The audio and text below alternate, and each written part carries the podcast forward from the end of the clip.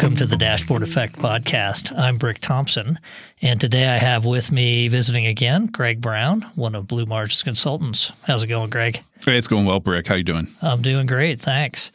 So today, you and I are going to be talking about what you've called the age-old BI challenge. Why don't you start us off? What do you mean by that? Yeah, thanks, Brick. So this is going back in time a bit, but I read something that really fascinated me. And I think what fascinated me is that the question that was posed all the way back in 1958 is just as relevant as a question as it is today in 2022. And that's how do you deliver the right insight to the right person at the right time? Yeah, I mean that that kind of is the the central foundational question in BI that we're always trying to uh, do as well as we can and do better over time.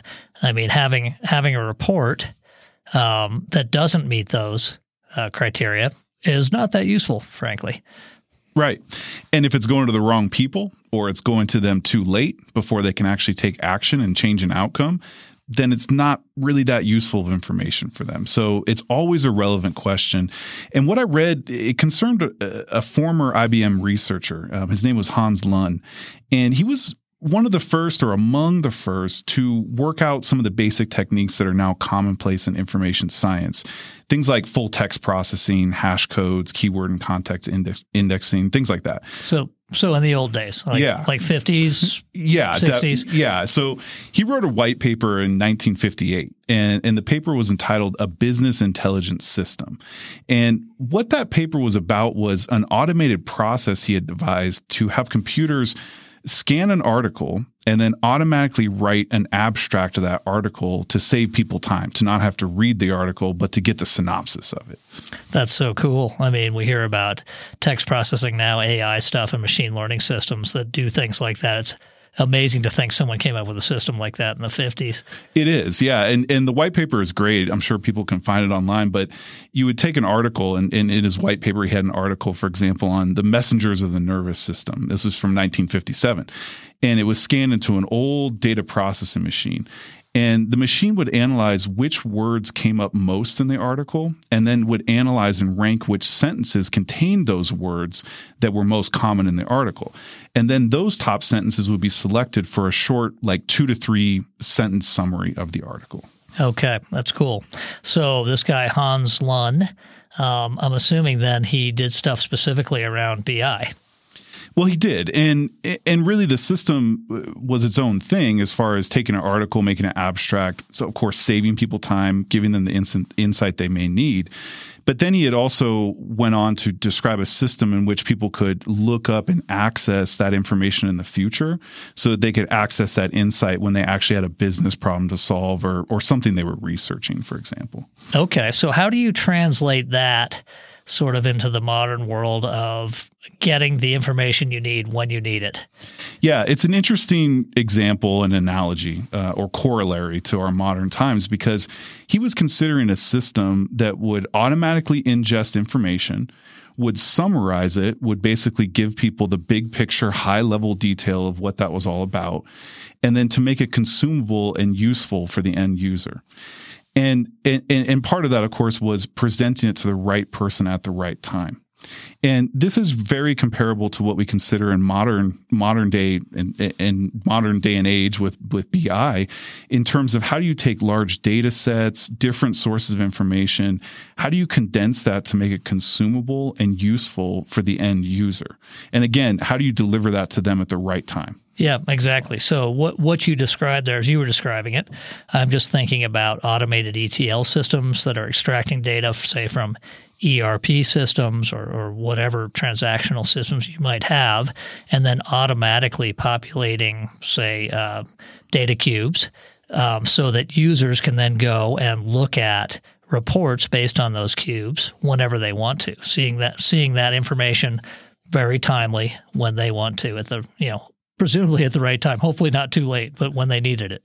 Well, that's right. And when you think about taking that data architecture and then pushing it up into a reporting layer, when you look at a dashboard or an executive level summary, it's not going to be all the detail of the underlying data sources. It's going to be that high level abstract, so to speak. Uh, like we think of an article abstract as saving me time. I understand what's going on. Maybe I don't need to dive into that full article, take the time to consume all of that. And so, just as his system was doing, modern BI, I think, tries to condense and summarize insights, but also allow the user to drill into more detail, just like someone could read one of his abstracts and say, you know, I need to read that whole article because that's really pertinent to what I'm doing. Today, it's well, I can see that insight on a dashboard, and then if I need to do, to drill into it, if I need to look into detail uh, for analysis to take action, then I can do that. But if I don't need to do that, I have the summary. It's quick, and then I can move on to the next thing. Yeah, I love it. Do you know whether Hans uh, conceived of this around business data, or was he was he more theoretical and so thinking about his language processing? I think he was more theoretical and, and thinking about the language processing, and, and, also just thinking about what computer systems in in that day and age could really do in an automated way. Of course, the technology has uh, evolved, you know, beyond even what we could describe. But he he was considering how do you take larger sets of information have machines process it so that a human can get a, a summary, can get an overview of it. Yeah, I love it, and I think of myself. Uh, you know, I'm quite a bit older than you, um, so I was I entered the business world um, late '80s, early '90s, and you know we had systems for being able to get at data. Um, I remember uh, uh in the early '90s being exposed to SQL and it being kind of uh, sold to me as like this is the business person's uh, tool for being able to get at data and do their own reporting. It's really easy. it, wasn't as easy as they said. It became easier, but I think the average business person doesn't use that. But we didn't have the types of tools we have now, and, and even 20 years ago, we didn't. Um, I mean, they were available, uh, especially at, at, at, larger companies, uh, very expensive installations. But the type of stuff we have now that makes this within reach of any business is quite amazing, um, and it's it's kind of cool thinking about the fact that this IBM researcher back in the 50s was already thinking about, all right, how do we solve that problem? Well, yeah. And he was thinking about you know, archiving data, keeping useful summaries and and abstracts available so that you could access those, um, but you didn't have to spend a lot of time digging through all the data, so to speak, all the words and the articles to get at what you needed. Uh, that there was a system that you could reference and query so, to get those insights that you needed. Um, so yeah, that's why I found it fascinating. And and again, the the connection there is that, and he I think really put it out in his white paper that it, it's about getting that information to the right person at the right time. And that's still the challenge we face just with very different technology.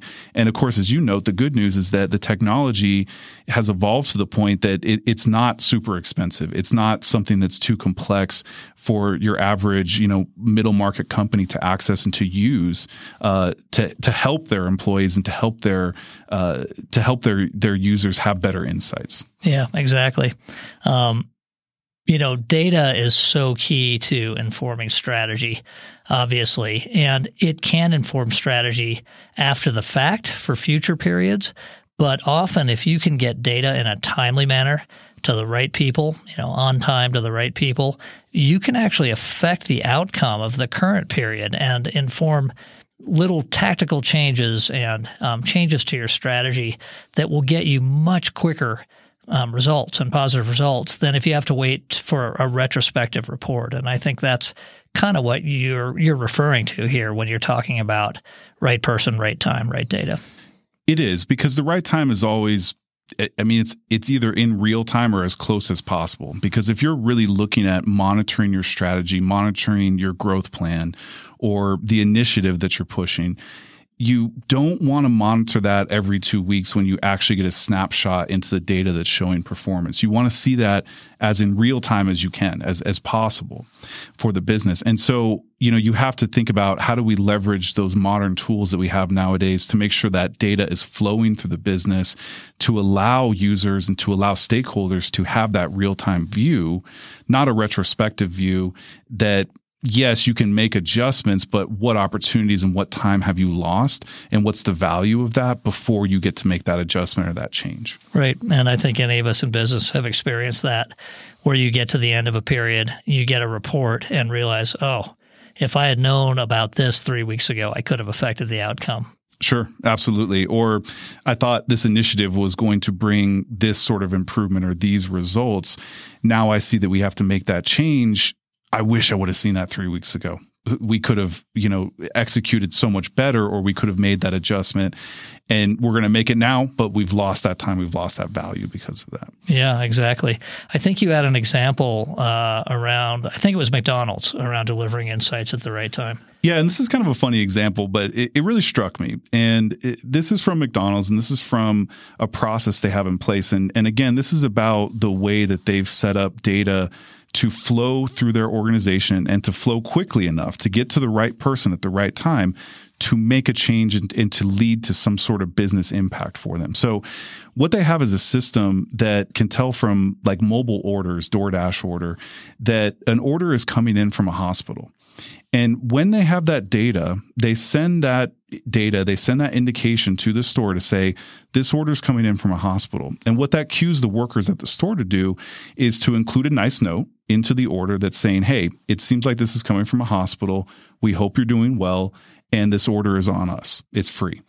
And they package that note and then deliver the order. And what results from that, we would presume, is customer loyalty and satisfaction and brand loyalty. And it's a small example, but what's interesting to consider about the example is that the, they've engineered a system so that the data that they collect and use is moving fast enough through the organization to get to the right person at the right time.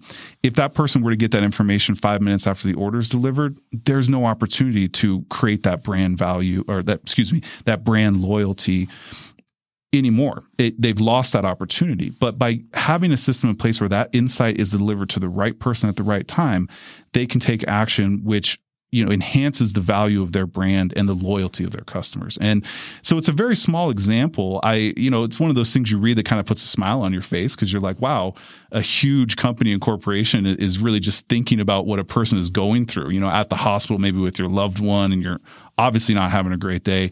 Um, but it's also a very smart business thing to do and it requires the movement of data at such a speed to get that insight to the right person. So that's why I thought that was such a cool example. I love that. Yeah, that's. Uh, I think of real time often as sort of next day, but that's a perfect example of no, it's in the in the minute. Yeah, that, that's seconds that maybe of yeah. moving data. yeah, that's fantastic. So, Greg, let's let's bring this home a bit.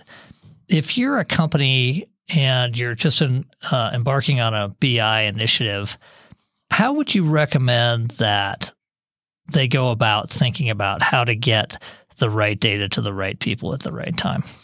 Yeah, I think it's a matter of considering what visibility you have. And I think one useful way to look at that is to look at the different value creation or value delivery processes at a company and to think of them like equations with different variables that impact the end result.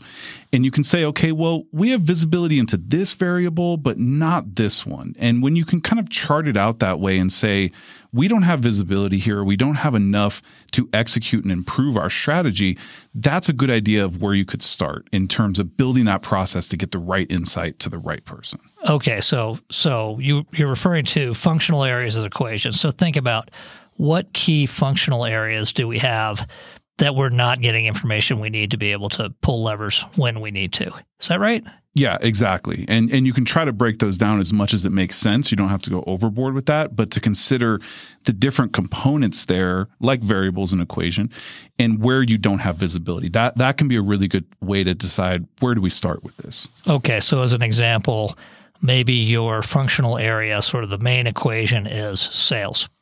Um, but as you're looking at it, um, you're you're realizing sales is not trending the way you'd, you'd like it to. Um, so you start looking at those variables within the equations, like um, sales leads and close percentage and time to close, those types of things that are going to allow you as a manager to hopefully pull some levers to start to improve those things. Yeah, that's exactly right. All right. Well, why don't we wrap up? It's been an interesting discussion. I love how you started us in the 50s with old Hans there. Um, it's amazing that uh, he was thinking about this almost exactly the same way we think about it now. Um, it is sort of the age old question in BI, and it's one I know as a consultant that you're thinking about a lot. It's so tempting to sort of dive in and say, okay, what do you want? But instead of doing that, really thinking about, okay, what are the goals here? What's the right data? What's the right time? Who are the right people? That's right, Brick. And the good news is that unlike back in 1958, we have a lot better technology and a lot more capabilities to help businesses do that, to deliver the right insight to the right person at the right time. Yeah, that's right.